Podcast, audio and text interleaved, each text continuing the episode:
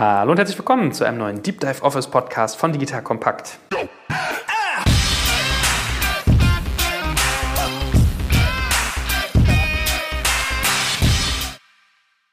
Ist Kaczmarek. Normalerweise säße hier auch noch die gute Anna Krieger. Die muss aber in Leipzig arbeiten, wie sich das gehört. Aber nichtsdestotrotz haben wir ein spannendes Thema und einen nicht weniger spannenden Gast. Es geht heute nämlich um Indoor Pollution. Also, was für Schadstoffe und Verunreinigungen habe ich eigentlich in meiner Umwelt?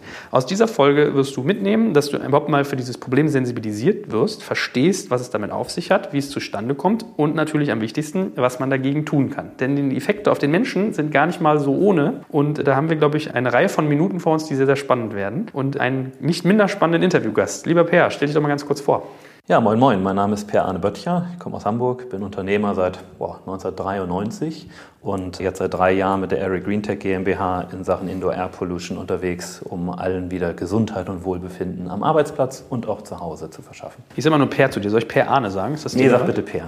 Okay, gut. Ich darf nämlich aber auch verraten, Airy, also schreibt sich wie Luft und dann mit Y hinten dran, ist eine der ganz, ganz frühen Firmen, die mich bei Digital Compact schon begleitet haben. Also ich glaube, du warst so gefühlt Werbekunde Nummer drei, den ich versucht habe zu beackern. Damals hat es nicht geklappt. Jetzt haben wir zusammengefunden, dass wir jetzt auch ein paar Sachen zusammen machen. Also unser ganzes Büro wird hier auch mit Aries ausgestattet, weil ich, also du hast diesen, ich weiß nicht, wie man dazu sagen, diesen Infekt in meinem Kopf verursacht oder diesen Samen gesät, diesen Funken, Indoor Pollution. Ich finde dieses Wort einfach sagt schon so viel, worum es eigentlich geht. Vielleicht fangen wir mal an, die Problematik uns Stück für Stück zu erarbeiten. Was, was meinst du damit, wenn du Leuten versuchst zu erklären, es gibt sowas wie Indoor Pollution? Naja, dass die Luftqualität insgesamt auf diesem Planeten nicht mehr so gut ist, ich glaube, das ist uns allen bewusst. Dieselgate sei Dank. Was die wenigsten wissen, ist, dass die Luft in unseren Innenräumen bis zu 30 Mal stärker belastet ist mit Schadstoffen als draußen an einer stark befahrenen Straße. Woran liegt das? Naja, es liegt an den Möbeln, an den Teppichen, Lacken, Farben, Druckern, Kopierern, die wir so alle um uns haben und die einfach schlichtweg Schadstoffe emittieren. Und da wir inzwischen, Zivilisation sei Dank, 90 Prozent unserer Zeit, manchmal auch mehr, in den geschlossenen Räumlichkeiten verbringen, sind wir mit diesen Schadstoffen permanent in Kontakt. Indoor Air Pollution ist laut Weltgesundheitsorganisation inzwischen Gesundheitsbedrohung Nummer eins auf diesem Planeten für uns Menschen. Zehnmal mehr Menschen sterben an schlechter Luftqualität, ja, am Mief im Büro und der dicken Luft im Schlafzimmer als an Malaria. Viereinhalb Millionen Tote pro Jahr. Kann man das so messen? Das kann man tatsächlich dahingehend so messen, dass immer mehr Krankheitsbilder, die bislang so ein bisschen diffus waren, auf schlechte Luftqualität zurückzuführen sind. wenn man sich anschaut, was so in unserer Luft drin ist, dann sind das teilweise schon ziemlich heftige Schadstoffe, die eben hochkrebserregend sind oder eben allergieauslösend sind. Und all das sind Dinge, die, wenn man sich mal so die Krankheitszahlen anschaut, seit Jahren stark steigend sind. Ja, ich meine, ich bin ja auch so ein Kandidat. Ich renne ja immer mit meiner CodeCheck-App so durch den Supermarkt oder die Drogerie. Ich glaube, ich bin da sehr untypisch. Der typische Mann geht eigentlich immer eher hin, greift entweder nach bekannter Marke oder was am schicksten ist. Und ich finde, bei Drogerieprodukten ist schon manchmal erschreckend, wenn man die scannt, dann steht da so, steht unter dem Verdacht, hormonell wirksam zu sein. Gilt im Tierversuch als krebserregend. Äh, Wirkung auf den Menschen ungeklärt. Also wie viele Stoffe da zum Einsatz kommen, wo ich nicht verstehe, warum das eigentlich erlaubt ist. Und schockierenderweise ist das halt aber in den Bereichen, wo wir ganz viel Zeit verbringen, anscheinend noch schlimmer Du hast ja irgendwie so, Formaldehyd ist ja so ein Thema. Also ich weiß, als wir zum Beispiel im Coworking Space waren, hat mich einmal Marco Börries besucht und meinte, ja, hier in deinem Tisch kannst du davon ausgehen, wenn der aus Asien kommt, schön voll Formaldehyd. Das hast du nur durch dein, indem du deine Arme drauflegst, schon nimmst du es auf. Also vielleicht kannst du ja mal dieses ganze Bild aufmachen, was für Stoffe da eigentlich wo alles lauern. Ja, das kann man leider nicht so ganz transparent machen. Wir leben zwar heute im Zeitalter der Transparenz. Wir wissen immer mehr über das, was in unserem Essen drin ist, in unseren Drogerieprodukten. Was wir aber tatsächlich einatmen, wissen wir kaum. Es gibt natürlich unterschiedliche Schadstoffe, die man aus dem Labor kennt. Das sind sogenannte flüchtige organische Verbindungen. Formaldehyd hast du genannt, ist eigentlich so der Killer Nummer eins. Entsteht zum Beispiel beim Rauchen. Also das, was wir passiv rauchen, nennen es eigentlich nichts als anderes als Formaldehyd einatmen. Benzol, Tolol, Ammoniak, Trichlor Fluorethylen sind alles so Namen, die man vielleicht nicht unbedingt kennt. Die Gerüche dieser Schadstoffe sehr wohl. Also Benzol zum Beispiel von der Tankstelle, Ammoniak aus Reinigungsmitteln oder auch mal von der Toilette. Das sind alles Dinge, die einen sehr spezifischen Eigengeruch haben. Und wenn du dich vielleicht mal in die Situation versetzt, in einem Konferenzraum für eine Stunde mit Kollegen zu sitzen und dann kommt jemand von draußen rein und sagt, boah, hier stinkt's, ja, hier miefts. Das, was diesen typischen Mief erzeugt, das sind eben diese flüchtigen organischen Verbindungen durch ihren Eigengeruch. Das heißt, das ist wirklich ein Cocktail an Schadstoffen, der als erste Vergiftungserscheinung schlichtweg Müdigkeit, Kopfschmerzen, Befindlichkeitsstörung, also ich sag mal, ja, ein Leistungsabfall sozusagen bei uns erzeugt. Mittel- bis langfristig aber eben chronische Erkrankungen wie Diabetes, Unfruchtbarkeit oder eben auch Krebs. Jetzt kommt ein kleiner Werbespot. Aufgepasst! Wusstest du, dass HR-Teams heutzutage mit mehr Aufgaben denn je konfrontiert sind? In der aktuellen Studie HR Trends, die Zukunft der Personalarbeit 2024 von Sage, wurden HR-Teams aus sieben verschiedenen Ländern und über 20 Branchen befragt, um top aktuelle Insights in der Entwicklung des Personalwesens zu geben. Sage entwickelt HR-Tools und Software für dein Unternehmen, um Lohnabrechnungen, Personalmanagement, Buchhaltung und mehr zu vereinfachen. So, und die Studie von Sage zeigt unter anderem, dass ganze 91% der HR-Teams angeben, dass ihre Arbeit Arbeitsbelastung im letzten Jahr zugenommen hat, aber gleichzeitig glauben 79 Prozent der Befragten, dass Automatisierung ihre Prozesse zukünftig verbessern und Zeit sparen kann. Ebenfalls spielt auch KI eine große Rolle. Derzeit nutzen etwa ein Drittel bereits Chatbots wie ChatGPT in ihren Prozessen und circa drei Viertel der PersonalleiterInnen sind sich bereits sicher, dass KI die Arbeitsweise im HR revolutionieren wird. Du merkst, die Studie ist vollgepackt mit Statistiken, überraschenden Erkenntnissen und Tipps für HR-Führungskräfte, die vorankommen wollen und zeigt eine Momentaufnahme der sich stetig wandelnden Rolle von HR heute. Am besten schaust du dir die Studie HR-Trends, die Zukunft der Personalarbeit 2024 selbst an. Unter digitalkompakt.de slash Sage, S-A-G-E, kannst du sie dir komplett kostenlos herunterladen. Und wie immer findest du alle Infos auch auf unserer Sponsorenseite unter digitalkompakt.de slash Sponsoren. Werbung Ende. Ich dachte immer, wenn es im Meetingraum stinkt, dass das daran liegt, dass man so viel CO2 ausgeatmet hat. CO2 ist ein weiterer Faktor, der eine große Rolle spielt, weil er unmittelbar tatsächlich ja, für Müdigkeit sorgt, aber es bringt uns nicht direkt um. ja, da, glücklicherweise. Und man kann es auch relativ gut weglüften. Aber es ist ein ganz, ganz, eigentlich eine Mixtur. Wenn man sich mal anschaut, was gute Luftqualität ausmacht, dann sind es eben auf der einen Seite möglichst geringe gasförmige Schadstoffe, die eben aus Möbeln und anderen Dingen ansonsten so austreten. CO2 ist ein großer Faktor. Wir Menschen atmen einfach sehr viel CO2 aus. Über 4% sind unsere Ausatemluft. Bei 8% CO2-Gehalt in der Luft würden wir nicht nur ja, bewusstlos werden, sondern dann auch relativ schnell versterben. Dann haben wir das ganze Thema Feinstaub, was natürlich auch im Büro, Drucker, Kopierer und Co. sei Dank eine große Rolle spielt. Und nicht zu vergessen, jetzt gerade in der Heizungssaison, Feuchtigkeit oder eben mangelnde Feuchtigkeit. In den meisten Büros und auch zu Hause ist die Luft viel, viel zu trocken, was zur Folge hat, dass unsere Schleimhäute vertrocknen und viel anfälliger sind für Bakterien und für Viren. Wir kennen das jetzt, ist einfach wieder die Zeit für Schnupfen und Heiserkeit. So, und diese, diese vier Faktoren, Feuchtigkeit, CO2, Feinstaubpartikel und gasförmige Schadstoffe, die sind für die Luftqualität ganz entscheidend. Und darum muss man sich einfach kümmern, wenn man nicht nur leistungsfähig und gesund bleiben möchte, sondern sich auch schlichtweg wohlfühlen möchte in den eigenen vier Wänden oder auch am Arbeitsplatz. Ich meine, ich konnte es auch bei unserer Bürorenovierung selbst erleben. Also per se, ich finde, Baustellen riechen ja immer so gern nach gelöschtem Staub. Also da riecht man so ja. den Beton. Das finde ich eigentlich auch ganz nett. Aber wenn man dann so erlebte, wir hatten eine Session, da waren wir mit unserer Designerin Anne und unserem Handwerker Ömer irgendwie unserem Studio zugange und dann im Flur und liefen da so lang. Und in der Zeit wurden unsere Türen gespachtelt. Das heißt, wir haben so Altbautüren aus Holz, die kriegen halt irgendwann mal Dellen. Also wenn da einer mal mit dem Tablett irgendwie gegenstößt, hast du eine Delle drin. Sprich, wird ein bisschen geschliffen, wird verspachtelt, geschliffen und gestrichen. Diese Spachtelmasse, dieser Holzspachtel. Also zwei von drei bei uns haben Kopfschmerzen gekriegt. Der Handwerker nicht, weil er schon daran gewöhnt ja. war, ja. Aber Anne, ich meine, ey, das geht gar nicht, müssen hier raus. Und wo es bei den Handwerkern auch anfing, war, und das, ich sage, man merkt es halt gar nicht, was da eigentlich für Stoffe alles zu Werkeln kommen. Wir haben so eine große Wand, die haben wir freigelegt, dass man die Backsteine sieht. Und dann trägt man so einen Farbvertiefer auf. Und das ist aber wirklich, also, ich glaube, da kann man Insekten mit töten oder so, ja.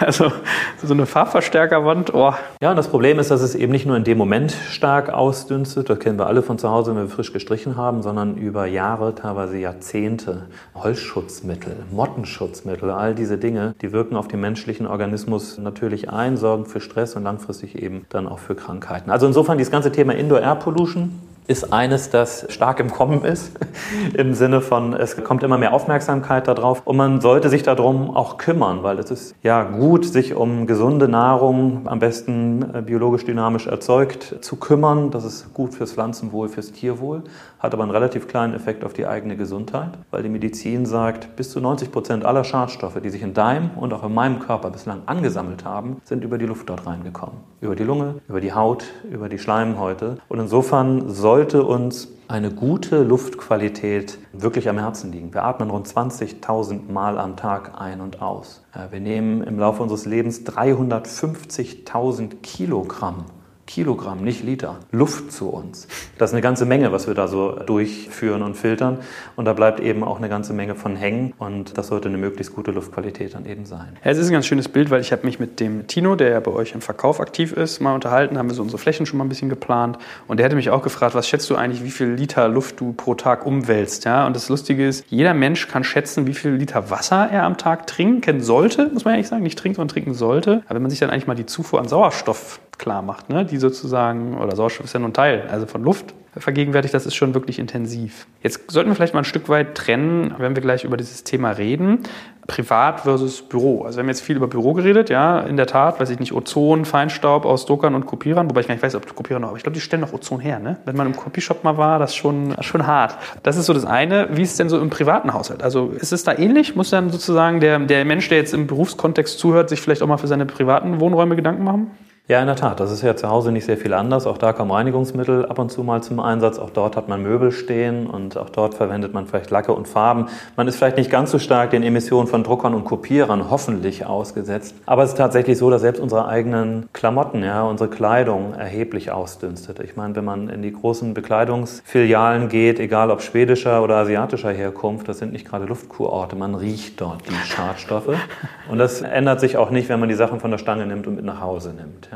Also insofern, Luftqualität äh, spielt überall eine große Rolle. Ich sage mal, im Büro ist es vielleicht eher so das Thema Leistungsfähigkeit. Für zu Hause, selbst wenn man da nicht viele Stunden verbringt, ist es dann vielleicht eher etwas, was mit Wohlbefinden und Erholung zu tun hat. Also was ich jedem nur empfehlen kann, ist, sich sein Schlafzimmer mit Pflanzen auszustatten. Und zwar nicht mit irgendwelchen Pflanzen, sondern mit Pflanzen, sogenannten CAM, CAM-Pflanzen, die nachts ihre Photosynthese betreiben. Jetzt werden alle sagen, ach, Photosynthese geht nur mit Sonnenlicht nicht. Ja, ist grundsätzlich so. Es gibt aber ein paar Wüstenpflanzen, Aloe Vera zum Beispiel oder Bogenhanf, die aus so heißen Regionen kommen, dass wenn sie tagsüber ihre Photosynthese machen würden, dann würden die innerlich verbrennen. Und deswegen haben sich über Jahrmillionen darauf spezialisiert, das nachts zu vollziehen. Wenn du dich erinnerst an deine Schulzeit, ja, Photosynthese ist nichts anderes als Aufnahme von CO2, Abgabe von Sauerstoff. Und da wir selber, wie ich ja vorhin schon sagte, sehr viel CO2 emittieren, und man das nicht in der Luft haben möchte, weil man müde und schlapp davon wird, ist es wunderbar, wenn man im Schlafzimmer eine Pflanze neben sich stehen hat, die das ganze CO2 aufnimmt, weil man hat eine deutlich bessere Schlafqualität und fühlt sich am nächsten Morgen nicht so gerädert.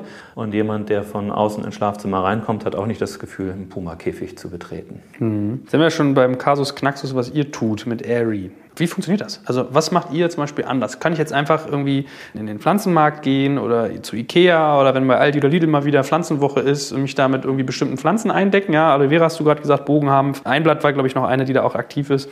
Oder äh, gibt es da noch was zu beachten? Naja, du bist schon genau auf dem richtigen Weg. Es ist genau alles um die Pflanze herum bei uns aufgebaut, weil Pflanzen reinigen die Luft. Das ist soweit bekannt. Aber erst durch die NASA ist bekannt geworden, wie Pflanzen die Luft reinigen, nämlich erstaunlicherweise kaum mit den Blättern, sondern in erster Linie über ihre Wurzeln. Und wenn man diesen Effekt wirklich vollumfänglich nutzen möchte, die Raumluftreinigung durch Pflanzen über ihr Wurzelwerk, dann muss man schlichtweg das Wurzelwerk belüften. Und das tun wir. Also wir haben quasi den Pflanzentopf neu erfunden. Wir haben Systeme entwickelt, die das Wurzelwerk der Pflanze belüften und dadurch eine einzelne ganz ordinäre Zimmerpflanze in die Lage versetzen, einen Raum von bis zu 20 Quadratmetern rund um die Uhr mit frischer Luft zu versorgen. Das heißt, wir nutzen die natürliche Kraft der Pflanze zur Raumluftreinigung und optimieren sie durch ein entsprechendes ausgeklügeltes System, das weder Strom verbraucht, keine Chemie benötigt, keine Filterwechsel benötigt, also technischen System in dieser Hinsicht weit überlegen ist. Also ich habe ja so ein Ding, deswegen weiß ich, wie die aussehen, aber vielleicht gehen wir da mal ein bisschen en Detail. Also ihr habt quasi Pflanzentöpfe, die haben unten so ein Lamellensystem.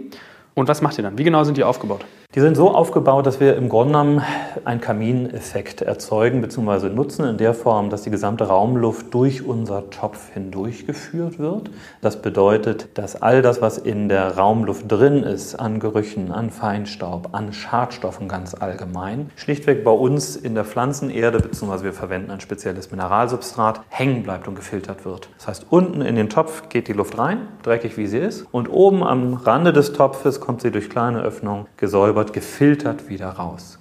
So, nun ist es bei jedem Filter so, dass er irgendwann gesättigt ist oder gesättigt wäre. Das kann bei uns nicht passieren, weil wir in unserem Filtersystem, in diesem Mineralsubstrat eben eine Pflanze sitzen haben, die über ihre Wurzeln die Schadstoffe detektiert und dann im Laufe von ein, zwei Wochen in Nährstoffe umwandelt. Ein absolut faszinierender Prozess einer der wichtigsten auf diesem Planeten, weil er dafür verantwortlich ist, dass eben diese ganzen Schadstoffe abgebaut werden, wir auf diesem Planeten seit langer, langer Zeit eine Atmosphäre haben, die menschliches Leben überhaupt erst möglich macht. Wir nutzen diesen Effekt dahingehend, dass wir damit ein revolvierendes System geschaffen haben, wo der Filter permanent durch die Pflanze gereinigt wird und es der Pflanze dabei richtig gut geht, weil sie, wie gesagt, die Schadstoffe in Nährstoffe umwandelt, sie enzymatisch aufspaltet und innerhalb von wenigen Wochen kann man das sogar sehen. Die Pflanzen bei uns in den Systemen wachsen geradezu explosionsartig großartig und sind kräftig und grün und erfreuen sich ihres Lebens. Und wir Menschen erfreuen uns daran, dass wir einfach deutlich weniger Schadstoffe in der Luft, sprich eine deutlich bessere Luftqualität haben. Ich habe mir von deinem Team erklären lassen, dass wenn solche Pflanzen, die die Luft reinigen, wachsen und gedeihen, ist das ein Indiz, dass es bei mir extrem schlechte Luft gibt, oder? Ja, da ist schon was dran. Also wenn man so eine Pflanze neben Druckerkopierer stellt, dann geht es der besonders gut. Und es ist tatsächlich so, dass sie erstmal sich ein bisschen einschwingen auf das, was im Raum vorhanden ist. Also wenn ich jetzt eine Pflanze von dir hier aus dem Büro mitnehme zu mir nach Hause, dann fängt die an, sich in kurzer Zeit von völlig anderen Dingen zu ernähren, weil sie bei mir völlig andere Dinge vorfindet. Also die Pflanze ist ein adaptiver Luftfilter. Sie passt sich komplett den Gegebenheiten an. Mhm. Und ich sag mal so, also geht mir gar nicht darum, euch jetzt hier immer so werbetechnisch abzufeiern, aber ich finde das Thema sehr, sehr spannend und ich finde, ihr habt das auch sehr schön gelöst. Ich glaube, das darf man ernsthaft wertschätzend zu dir sagen. Also mir ging es so, ich habe diese Teile zugeschickt bekommen, habe so einen Topf gehabt, das Granulat und die Pflanze und es macht doch richtig Spaß, weil ich finde immer so die Erde bei Pflanzen so nervig. Weil es gibt ja auch so zwei Extreme immer, wenn jemand sich eine Pflanze anschafft, entweder im Büro oder zu Hause, im Büro wahrscheinlich noch eher, entweder die verdursten oder die ertrinken. Weil entweder mhm. fühlt sich jeder geneigt, oh, ich kipp mal meinen Kaffeerest da rein oder das Wasser, was ich vom Kaffee nicht gebraucht habe. Oder halt keiner, wird schon einer machen. So, und ich finde, Erde ist immer so eine Sauerei, weil die schimmelt entweder oben oder zieht sich zurück. Und, mm. also dieses Granulat hat sozusagen, ist quasi ein Baustein eures Konzepts, lerne ich daraus. Ja, wir verwenden das Mineralsubstrat einerseits als Filtermedium, aber auf der anderen Seite ist es genau vor dem Hintergrund entstanden, den du gerade schilderst. Es muss gelingensicher sein, es muss einfach zu bedienen sein. Und wir sind jetzt nach kurzer Zeit in über 30 Ländern bereits aktiv. Wir haben ein globales Thema erwischt mit dem Thema Indoor Air Pollution und haben eine globale Nachfrage.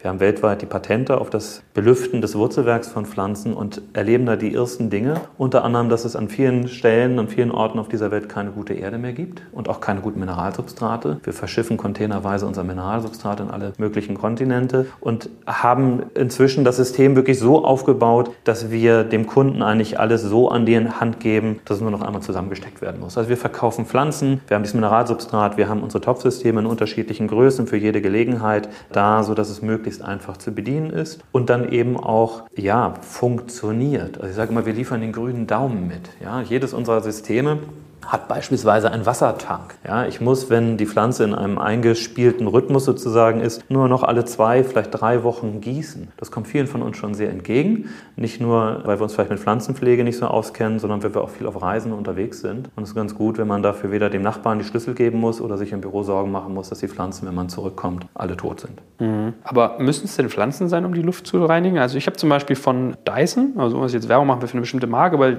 da scheint es sehr gut zu funktionieren, mir so Luft luftreinigenden Ventilator geholt. Ist nicht ganz billig, also ich glaube, ich bin so bei 600 Euro gelandet, wollte aber in unserem Büro auch mal die Luft testen. Und es ist dann ganz interessant, man kriegt dann so per App gesteuert, grün, gelb, rot, hast du quasi so deine unterschiedlichen Ranges, also die gucken sich irgendwie auch an, ich glaube, Feinstaub, Pollen und diese feinen gasförmigen Stoffe. So. Geht es nicht auch mit Technologie? Muss es eine Pflanze sein?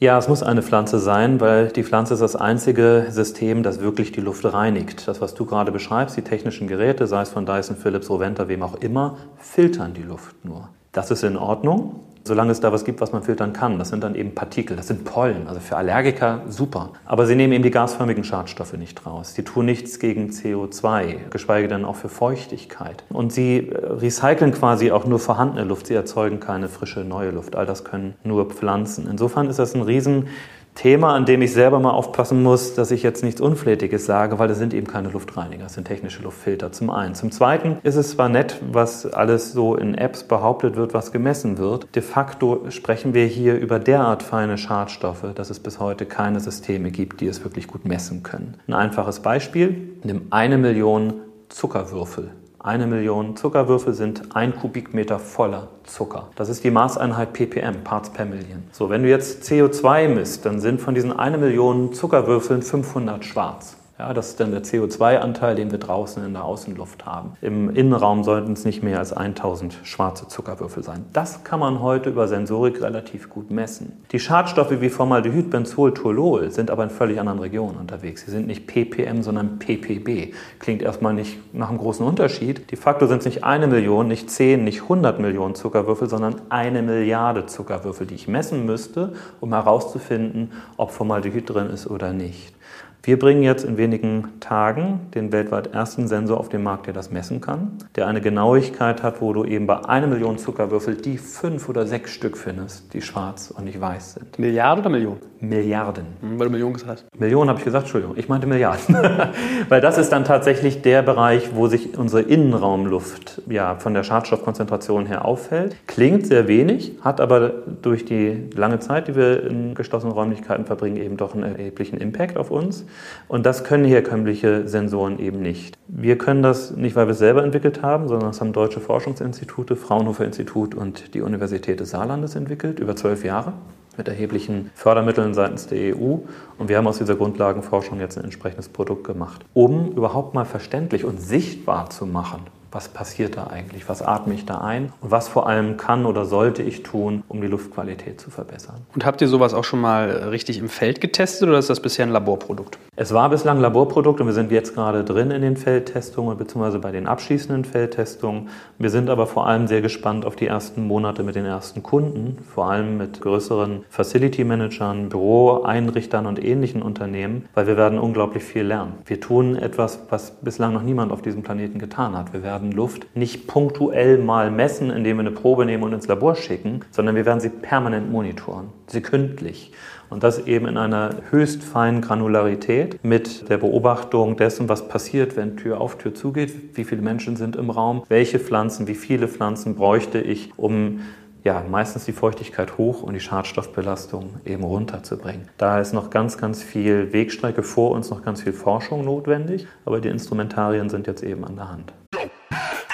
Ihr Lieben, hier ist Joel von Digital Kompakt und ich mache dir jetzt mal das Bild eines genialen Arbeitgebers im Tech-Bereich auf. Stell dir eine hundertprozentige Bundesgesellschaft in der Rechtsform einer GmbH vor, die dir eine hohe berufliche Sicherheit und einen wichtigen Purpose bietet und gleichzeitig aber extrem flexibel agieren kann. Ein IT-Service-Unternehmen, das zu den größten in Deutschland gehört und die Bundeswehr bei ihrer Digitalisierung unterstützt. Wenn du dieses Bild spannend findest und im Bereich Cyber oder Tech deinen Beruf ausübst, dann solltest du ab sofort unseren Partner, die BWI, auf dem Schirm haben. Eine wichtige Aufgabe der BWI ist die Einführung von von Innovationen in der Truppe, aber das Unternehmen leistet noch viel mehr und bietet ein breites Aufgabenspektrum von Beratung über Realisierung bis zum Betrieb. Ich meine, wir sprechen hier von einem der größten IT-Service-Unternehmen in Deutschland, das die Bundeswehr bei Digitalisierungsprogrammen wie der Digitalisierung landbasierter Operationen und der Gesundheitsversorgung unterstützt. Du merkst, die BWI ist ein attraktiver Arbeitgeber mit einer Vielzahl von spannenden und herausfordernden Projekten mit breitem Leistungsspektrum und wenn du wie Sven Weizenegger, der Moderator aus unserem Hackers-Podcast, an großen Rädern drehen willst, die wirklich etwas bewirken, dann schau dir die BWI jetzt einfach mal selbst selbst an. Ich habe dir unter digitalkompakt.de slash bwi eine Weiterleitung dazu eingerichtet und natürlich verlinke ich dir das auch in den Show Notes und alle Sponsoren findest du immer auch auf unserer Sponsorenseite unter digitalkompakt.de slash Sponsoren. Ich meine, was ich aber dir ganz spannend fand, du hast mir erzählt, ihr habt das auch mal in Bibliotheken getestet, was ich auch ganz interessant fand. Ist ja eigentlich ein Ort, wo man relativ viel Zeit vielleicht verbringt als Student oder auch nach der Uni mal Bock hat, sich weiterzubilden und sehr, sehr konzentriert ist. Was war da so das Ergebnis? Ja, das Ergebnis war schockierend dahingehend, dass wir zwei unserer Sensoren in die Universitätsbibliothek gebracht haben und innerhalb von einer Sekunde waren die vergiftet. Das heißt, sie sind so sensibel, dass sie den enormen Schadstoffeinschlag, man kann es gar nicht anders nennen, so verarbeitet haben, dass sie ihre Kalibrierung verloren haben, also ihre Nulllinie. Danach haben wir nur noch Random Numbers bekommen. Die Amplitudenausschläge waren einfach enorm. Das Interessante war, alle Wettbewerbsprodukte, die wir getestet haben, haben überhaupt keinen Ausschlag gezeigt. Die waren quasi schon vergiftet. Wir haben daraufhin unser Sensorprojekt komplett überarbeiten müssen, weil das war, wie die Kanzlerin sagen würde, Neuland. Die Wissenschaftler wussten gar nicht, wie wir damit umgehen sollen. Wir haben erhebliche Hardware-Umstellungen vorgenommen, softwareseitig, algorithmenseitig, kalibrierungsseitig Veränderungen vorgenommen und haben jetzt eine Sensorik, die weitestgehend vergiftungsresistent ist. Also sprich, wir können nach wie vor so sensibel agieren, aber ohne gleich den Sensor damit kaputt zu machen. Mhm. Gut, jetzt wollen wir den Leuten natürlich immer so ein bisschen, die auch ROI getrieben sind, mal Effekte aufzeigen. Was sind denn Effekte auf den Menschen durch diese Indoor Pollution oder anders formuliert, was gewinne ich, wenn ich jetzt Gibt es eigentlich noch, also kombinierst du eigentlich Pflanzen mit irgendwas anderem? Würdest du sagen, man sollte Pflanze plus X machen oder reicht eine Pflanze alleine? Also wenn es um das Thema Indoor-Air Pollution geht, dann reicht die Pflanze alleine. Aber natürlich wissen wir, dass auch Effekte bestehen ganz stark durch Licht ja, durch ergonomische Möbel, all diese Dinge. Das ist ein Zusammenspiel. Die Luft hat bislang bloß eine viel zu geringe Rolle dort beigespielt oder eigentlich gar keine, weil sie uns schlichtweg nicht bewusst ist. Das Schöne ist, die Luft zu verbessern kostet nicht viel Geld. Ich brauche tatsächlich nur ein paar Pflanzen. Und ich kann es tatsächlich auch messen. Schlichtweg dadurch, dass die Leistungsfähigkeit der Mitarbeiter, der Kollegen von mir selber deutlich länger gegeben ist. Ich habe nicht mehr diese Müdigkeit, ich habe nicht mehr diese Befindlichkeitsstörung. Und es gibt diverse Studien, die nicht nur nahelegen, sondern eindeutig zeigen, dass die Krankheitstage signifikant zurückgehen. Und wenn ich sage signifikant, dann etwa ein Drittel. Mit anderen Worten, die grünen Kollegen, die ich mir ins Büro hole, schreiben sehr, sehr schnell schwarze Zahlen. ja, ich meine, bei unserer Bürorenovierung habe ich das auch mitgekriegt. Wir haben mit Osram was, glaube ich, telefoniert und die meinten auch, es gäbe so drei Faktoren: Lautstärke, Luft und Licht. Ah, die drei Ls eigentlich, siehst du? Passt ja. eigentlich ganz gut. Ich meine, man kann es ja auch ein bisschen nachvollziehen. Ne? Also, wenn man so sich überlegt, wo fühlt man sich wohl, wo eher nicht in Büros, ist eigentlich ganz faszinierend, wie das so funktioniert. Aber gut, verstanden. Also, du sagst, die Leute werden produktiver, sie sind weniger oft krank. Klingt irgendwie ein bisschen zu einfach. Ich muss nur Pflanzen hinstellen und schon ist die Welt gleich besser. Schön, ne?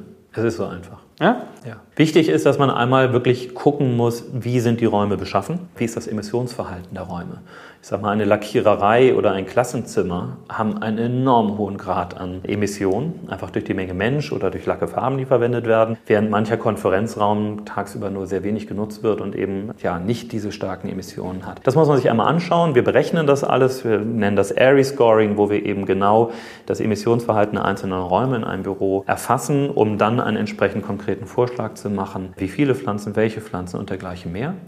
Wir nennen das Ganze Good Air as a Service, weil wir am Ende des Tages das wirklich auf Quadratmeter Basis oder genauer gesagt müsste man eigentlich sagen auf Kubikmeter Basis für den Kunden in ein Mietmodell überführen und da sprechen wir tatsächlich nur noch über wenige Cent pro Quadratmeter und Monat, die das den Kunden kostet, plus nochmal die entsprechenden Serviceleistungen on top, weil nicht jeder möchte die Pflanzen selber gießen oder mal da mit Dünger und, und Schere dran gehen. Das übernehmen wir dann beziehungsweise unsere Partner, die sogenannten Raumbegrüner, die sich vor Ort dann um die Systeme kümmern. Also damit ich es richtig mitschneide. Wenn ich jetzt Privatkunde bin, gehe ich bei euch auf die Webseite, kann mir Töpfe klicken und kaufen. Exakt. Du hast vorhin, glaube ich, was erzählt, mit einer Pflanze filtert 20 Quadratmeter Räume. Habe ich das richtig mitgekriegt? Das ist so der mit breiten Daumen bemessene Wert. Wir haben ein kleines System, das Airy System S, das reicht etwa für so einen 10 Quadratmeter Raum.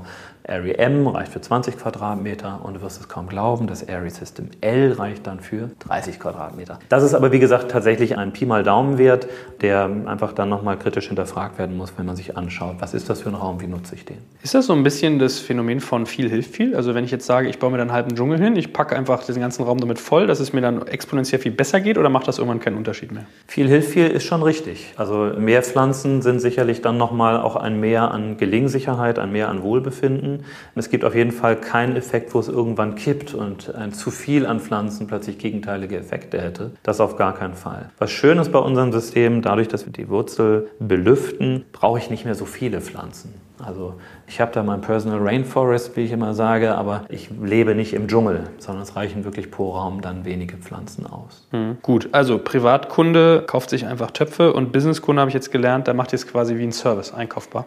Richtig, der Privatkunde kauft, sei es bei uns im Shop, auf Amazon, wo auch immer. Und die Firmenkunden, die das nicht alles selber machen wollen, sich selber zusammenstellen wollen, kaufen wollen, da kommen wir gerne vorbei, schauen uns das vor Ort an, machen entsprechende Beratungen, helfen bei der Auswahl, empfehlen einen Servicepartner vor Ort, da haben wir entsprechende Kooperationspartner und überführen das Ganze in ein Miet- oder Leasingmodell, um dann dafür zu sorgen, dass es tatsächlich am Ende des Tages allen besser geht. Achtet ihr denn eigentlich auch auf Nachhaltigkeit, die ganze Kette über? Also ich sag mal so, die Dinger sind aus Plastik, ist das dann BPA-frei, dünstet das auch nicht aus? Aus und guckt ihr da, dass das irgendwie nachhaltiger produziert wird? Ja, das tun wir. Wir können leider nur aus Kunststoff produzieren. Das ist nicht anders möglich angesichts der Komplexität dieses Produktes. Ist es ein Spritzgussprodukt, das wir zwar nach und nach auch dahin entwickeln werden, dass es zum Beispiel irgendwann mal aus Holz gefertigt wird, weil Spritzguss inzwischen auch mit Holz möglich ist. Ja, Flüssigholz gibt es, habe ich Flüssigholz, genau. Ganz faszinierende Entwicklung. Auch eine Spin-off vom Fraunhofer Institut. Stand heute ist es bei uns noch nicht so, aber wir haben die gesamte Wertschöpfungskette uns angeschaut und haben zum Beispiel alles klimaneutral gestellt. CO2 CO2-neutral, die gesamte Logistik und dergleichen mehr. Also da machen wir sehr, sehr viel. Abgesehen davon, dass wir mit Kunststoffen arbeiten, die möglichst wenig Ausdünstung haben und vor allem sehr langlebig sind. Also wir haben einen UV-Schutz bei uns mit drin und auch Antistatika, dass Hund und Katze nicht am Topf bei uns hängen bleiben, wenn sie vorbeigehen. Und damit möchten wir einfach dafür sorgen, dass abgesehen davon, dass es natürlich recycelfähig ist und all das, möglichst lange einfach erhalten bleibt und nicht irgendwie nach zwei, drei Jahren weggeschmissen wird. Ich meine, es gibt ja manchmal auch die ironische Situation, das habe ich bei meinem Luftfilter, ich jetzt sagen, kein Luftreiniger, sondern Luftfilter gemerkt, dass wenn man abends zum Beispiel das Fenster aufmacht, dass dann zwar frische Luft reinkommt, aber nicht unbedingt saubere. Ne? Also ich kann es bei uns sehen, morgens und abends, wenn ich da Fenster aufmache, geht hier Feinstaub hoch bei uns, mhm. während sozusagen die anderen Stoffe fein bleiben. Also ist das manchmal sozusagen sogar ironischerweise so, dass die Luft draußen, oder ich überlege so ein bisschen, gibt es Regionen, wo man sagen kann, das ist besonders problematisch, da bin ich besonders auf Pflanzen eingewiesen und welche Rolle spielt eigentlich draußen versus drin? Sollte ich viel lüften, wenn ich solche Pflanzen habe? Oder ist es eher schwierig, weil die wollen eigentlich umwälzen und dann entziehe ich in die Luft, indem ich lüfte? Das ist so ein bisschen, was ich noch versuche zu verstehen, wie so mein Lüftungsverhalten sein sollte. Mhm. Also grundsätzlich sollte dein Lüftungsverhalten so sein, wenn du keine Pflanzen hast, dass du sechs bis acht Mal am Tag die Luft komplett austauscht durch entsprechendes Stoßlüften. Nicht einfach Fenster kippen, das reicht absolut nicht aus. Hat keinerlei Effekt oder fast keinen Effekt. Das macht niemand. Sechsmal am Tag, wer macht das? Also vielleicht noch einmal morgens oder abends. Also das reicht nicht aus. Was ich von zu Hause berichten kann, ist tatsächlich, dass wir eigentlich gar nicht mehr lüften. Und das beim Sechs-Personen-Haushalt plus Hund. Klingt ähm, miefig. ja, klingt miefig, aber wir haben eben genügend Airy-Systeme bei uns stehen. Und das hat wirklich ganz wunderbare Effekte, weil die Luft frisch und angenehm ist, auch von der Feuchtigkeit her. In dem Moment, wo wir Fenster Fenster öffnen, wird es tatsächlich auch bei uns häufiger schwieriger, weil dann Dinge von draußen reinkommen, die man da nicht haben möchte. Das kann natürlich daran liegen, wenn du an einer stark befahrenen Straße lebst oder am Hamburger Hafen, ja, dann ist es eben so, dass da durchaus eine ganze Menge Dreck auch reinkommt. Während die Pflanzen, wenn sie in einem abgeschlossenen Raum sind, dafür sorgen, dass die Luft in ihrem eigenen Interesse optimal ist. Pflanzen befeuchten und klimatisieren den Raum eben auch. Das ist das, was viele Kunden uns berichten. Die sagen, Mensch, seitdem wir eure Systeme im Einsatz haben, sparen wir signifikant Energiekosten. Das haben wir lange Zeit nicht verstanden und haben dann aber feststellen müssen, dass es schlichtweg damit zusammenhängt, dass wenn die Luft feuchter wird, sie sich wärmer anfühlt. Ja, das ist mit der gefühlten Temperatur. So, also kann ich die Klimatisierung anders einstellen. Die Forschung, die Studienlage sagt etwa 15 Prozent Energieeinsparung. Das kann man zu Hause eben auch feststellen. Also dann lieber das System sozusagen geschlossen halten und keine permanente Störung von außen zulassen. Das hat dann durchaus auch seinen Vorteil. Ist aber nicht immer unbedingt praxisnah. Was tun Pflanzen für Luftfeuchtigkeit oder liegt es an eurem Granulat, was ihr verwendet? Die Pflanze gibt über 90 Prozent der Feuchtigkeit, die sie aufnimmt, wieder ab an ihre Umgebung. Und das Granulat, das wir verwenden und der offene Wassertank, den wir haben, unterstützt das Ganze nochmal. Und da die Feuchtigkeit in unseren Räumlichkeiten eigentlich immer signifikant zu gering ist, ist das schon mal ein Effekt, der ganz hervorragend ist. Wäre zu viel Feuchtigkeit in der Luft, vorhanden, würde die Pflanze gegenteilig wirken. Sie nimmt die Feuchtigkeit wieder auf, beziehungsweise reduziert ihre eigene Feuchtigkeitabgabe. Ganz faszinierender Aspekt dann nochmal am Rande. Das Einzige, was mir bei eurem System auffällt, ist, ich finde die relativ wuchtig. Gibt es auch kleinere? Es gibt jetzt ein kleineres System, das tatsächlich so ein bisschen mehr auf Mobilität ausgerichtet ist für den eigenen Schreibtisch. Ansonsten sind unsere Systeme ganz bewusst etwas größer. Unser mittleres System kann auch Pflanzen mit einer Höhe von bis zu zwei Metern locker in sich tragen sozusagen. Unser L-System ist eine große Box für zwei bis drei Pflanzen, die ich nebeneinander setzen kann. Die sind schon als Luftreiniger konzipiert. Die sollen eine Wirkung haben und auf gar keinen Fall dazu führen, dass ich sie nur unter optischen Gesichtspunkten sozusagen mir anschaffe, auch wenn wir alle möglichen Designpreise Preise gewonnen haben, ist das schön und gut. In Büros werden wir üblicherweise dann auch nochmal mit ein paar schönen anderen Top-Systemen kombiniert, die dann am Empfang stehen oder im Eingangsbereich des Büros. Bei uns geht es tatsächlich um die Luftreinigung. Wir haben da ein ganz klares Ziel und das heißt einfach saubere Luft. Kannst du mal ein Preisgefühl geben, was das eigentlich kostet? Die Systeme kosten bei uns zwischen 60 und 130 äh, Euro. Dann kommt eben noch die Pflanze dazu. Die kaufe ich mir entweder, das sind handelsübliche Pflanzen, kriege ich an jeder Ecke. Ja, beste Empfehlung in dem Zusammenhang ist Ikea. Die haben nämlich die beste Pflanzenqualität, die es auf diesem Planeten gibt, den gleichen Lieferanten wie wir auch.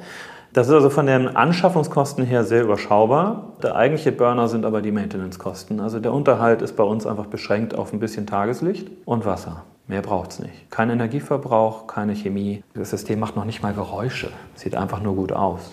Und auch Grün hat im Übrigen ja mal eine ganz psychosomatisch betrachtet ganz angenehme Wirkung auf uns. Also die Kosten sind, wie gesagt, da sehr, sehr überschaubar, sowohl im Kauf als auch in der Miete, wobei wir größeren Anwendern, ich sage mal großen Unternehmen, wenn es dann um hunderte Systeme geht, immer empfehlen, dort nochmal einen Servicedienstleister auch mit einzuschalten, um einfach sicherzustellen, dass die Pflanzen auch überleben. ja, und dass es denen wirklich gut geht. Was kostet sowas? Also ich kann so Objektbegrüner überhaupt nicht einschätzen. Was muss ich als jetzt, keine Ahnung, Firma mit 200 Quadratmetern rechnen, was es mich kostet, wenn da jemand kommt und die Pflanzen stutzt, gießt und irgendwie aufbessert und düngt? Das sind pro Pflanzensystem sind das weniger Euro pro Monat. Das hängt dann immer ein bisschen davon ab, wie das Ganze konzeptioniert ist und was wirklich auch an Service gewünscht wird, welchen Umfang das hat, ob zum Beispiel auch ein Pflanzenaustausch enthalten ist, wenn dann doch mal eine Pflanze eingeht. Ich meine, wir sprechen hier über überlebende Organismen, ja, die lassen sich nicht einfach reparieren wie ein Stück Technologie, wo man sagt, oh, Blätter ab, ich schraube neue dran. Das hat also schon noch einen Einfluss sicherlich auf den Preis, aber es ist alles in allem betrachtet sehr überschaubar. Ich überlege die ganze Zeit, ich bin ja irgendwie für meine tiefgehenden Fragen und kritischen Fragen, glaube ich, bekannt. Ich will die ganze Zeit, was ist negativ an euch? Gibt es was, wo du sagst, es hat auch Nachteile? Der Nachteil ist, es gibt einfach die große Herausforderung, die wir haben. Wir adressieren einen Markt, der größer ist, als man sich jemals vorstellen kann. Luft gibt es überall auf dem Planeten. 95 Prozent der Menschheit hat keine saubere Luft mehr zu atmen. Luft ist eines von den zwei großen Problemen, das wir haben, neben Wasser. Alles andere ist hausgemacht, menschengemacht. Und wir können dieses Problem lösen. Und wir haben alle Patente darauf. Das heißt, für mich und mein Team ist die große Herausforderung, diesen Markt zu machen. Und damit hat es ganz viel zu tun mit Kommunikation, Verständnis dafür schaffen. Momentan sind wir hier noch im Bereich des Storytelling, merken aber, dass mehr und mehr Verständnis dafür da ist. Und unsere Kunden sind unsere Botschafter. Das ist unglaublich, was da passiert. Word of Mouth hat für uns eine unglaubliche Bedeutung, weil wir so weiterempfohlen werden und so auch global inzwischen das Feedback haben, dass ich guter Hoffnung bin, dass es sich wirklich nicht nur rumspricht, sondern auch weitergetragen wird, weil es gibt keine Nachteile bei Pflanzen. Ja, ganz im Gegenteil, wir tun damit nicht nur uns etwas Gutes, sondern Stichwort Klimawandel, auch der Welt was Gutes. Es gibt Studien, die besagen, dass wenn wir 10% mehr Zimmerpflanzen hätten, würden wir den Klimawandel stoppen. Was ist mit Outdoor Pollution? Warum stellt ihr denn solche Systeme nicht vielleicht so als ganze Pflanzenwände auch mal in eine Fußgängerzone oder auf eine Mittelstraßeninsel? Es wäre kein Problem, das System auch für draußen zu verwenden. Dann würde man eher tatsächlich mit Bäumen arbeiten, die ja genau das Gleiche im Grunde genommen tun über ihr Wurzelwerk. Weshalb zum Beispiel ein Mischwald oder ein Eichenwald deutlich bessere Luft hat als ein Tannenwald, wo der Boden eher verklebt ist. Kann man mal darauf achten beim nächsten äh, Waldspaziergang. Aber wir konzentrieren uns tatsächlich auf Innenräume, weil wir hier einfach deutlich höhere Schadstoffmengen haben und weil wir Menschen uns inzwischen so viel in geschlossenen Räumlichkeiten aufhalten. Frage ich mich trotzdem manchmal, warum irgendwie so eine Bundesregierung oder irgendwie die Senatsverantwortlichen oder die Bürgermeister oder whoever, warum man irgendwie jeden Scheiß macht, Parkplätze, aber nicht mal irgendwie Pflanzen äh, sozusagen en, en masse. Also man sieht ja immer so diese Facebook-Videos mit, ja, Amsterdam hat jetzt irgendwie unter seinen Autobahnbrücken Pflanzen hin und jetzt ist bla bla bla ganz toll. Tut sich da was in der Richtung? Gibt es da Grund zur Hoffnung? Bin da leider skeptisch, dass sich da wirklich viel tut. Ich glaube, dass wir die Probleme auf diesem Planeten eher durch Unternehmertum gelöst bekommen und durch eigene Aktivität als Konsumenten, blöder Begriff, aber wir müssen tatsächlich Konsumgewohnheiten umstellen und uns vielleicht dann auch mal neuen Dingen stellen oder auch wieder dem, was wir hinter uns gelassen haben, wieder zuwenden. Zum Beispiel, dass Natur doch eigentlich eine ganz hilfreiche Komponente sein kann in der Mixtur unseres Alltags und Pflanzen zum Beispiel für unsere Luft ganz gut sind. Die Politik, da bin ich tatsächlich inzwischen eher ein bisschen pessimistisch. Ich hoffe, dass sich das ändert und dass eine neue Generation wieder mehr bewegt bekommt. Habt ihr nicht starken Wettbewerb bei eurem Thema?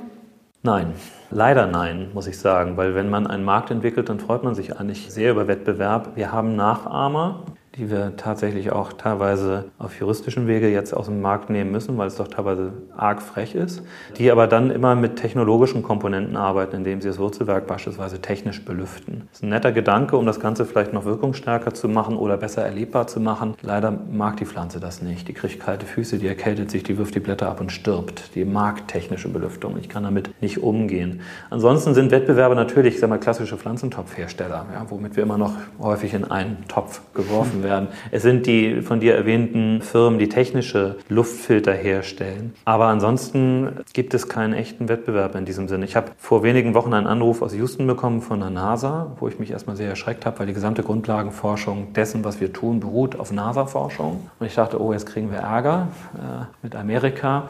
Ganz im Gegenteil, die NASA hat sich riesig darüber gefreut, was wir tun und hat uns jetzt ausgezeichnet als ein leuchtendes Beispiel dafür, wie NASA-Forschung und Space Technology Technology zurück auf die Erde gebracht wird und dort Gutes tut. Wir sind im aktuellen Jahrbuch der NASA auf vier Seiten präsentiert worden. Also das ist ja ein bisschen geil, muss man ja sagen. es ist ein absolut geiles Thema. Ich, wie gesagt, bin Unternehmer durch und durch, habe mich dem vollends verschrieben. Als Vater von vier Kindern ist das vielleicht auch einfach nachvollziehbar, dass man da an der Stelle was Gutes tun möchte. Es ist ein dickes Brett. Es ist noch eine ganze Menge Weg zu gehen, aber das Ziel ist klar, nämlich dass wir ja möglichst vielen Menschen, wenn nicht gar allen, wieder gute, gesunde Luft zum Atmen zur Verfügung stellen wollen. Das ist auch ein gutes Schlusswort. Ich muss auch noch an diesen Spruch denken, den ich mal irgendwo gelesen habe. Schade, dass Bäume nicht WLAN-Signale produzieren, dann würden wir sie pflanzen. Leider machen sie nur diesen blöden Sauerstoff. Ne? So. Also vielleicht in diesem Sinne mal zurück zu den Wurzeln im wahrsten Sinne des Wortes. Ich danke dir ganz herzlich, dass du uns aufgeschlaut hast zu dem Thema und hoffe, dass viele Menschen dafür sensibilisiert werden und auch was für ihre Lebensqualität mal tun. Vielen Dank. Danke dir.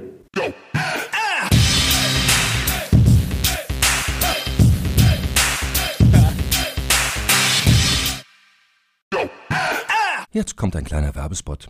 Aufgepasst. Du kennst es doch sicherlich auch. Der Frühling ist im vollen Gange, es müsste mal wieder geputzt werden oder auch ausgemistet. Also wir haben das Thema auf jeden Fall gerade, denn nach unserem großen Live-Treffen von unserem Business Club Makers and Shakers missten wir gerade unseren ganzen Keller aus und dabei gibt es auch Dinge, da habe ich gar keine Lust, die aufwendig ins Internet zu stellen, sondern suche Hilfe. Und zwar haben wir da einen spannenden Partner, den kennst du bestimmt auch schon, denn mit Rebuy kannst du deine gebrauchten Artikel, wie zum Beispiel Bücher, Musik, Filme oder Technik wie Smartphones, HiFi und vieles mehr verkaufen. Komplett stressfrei, ohne lästiges lästiges Erstellen von Anzeigen und vor allem ohne stressige Kommunikation mit KäuferInnen. In nur 30 Sekunden findest du heraus, wie viel Geld du für deine Artikel bekommst und wenn dein Artikel im Lager von Rebuy angekommen ist, bekommst du das Geld ganz automatisch schon sechs Tage später ausgezahlt. Also, mach's wie wir, spar dir doch einfach das Text- und Abfotografieren deiner Schätze und besuche direkt Rebuy. Unter digitalkompakt.de slash Rebuy habe ich dir eine Weiterleitung eingerichtet und alle Infos findest du wie immer auch auf unserer Sponsorenseite unter digitalkompakt.de slash Sponsoren. Werbung Ende.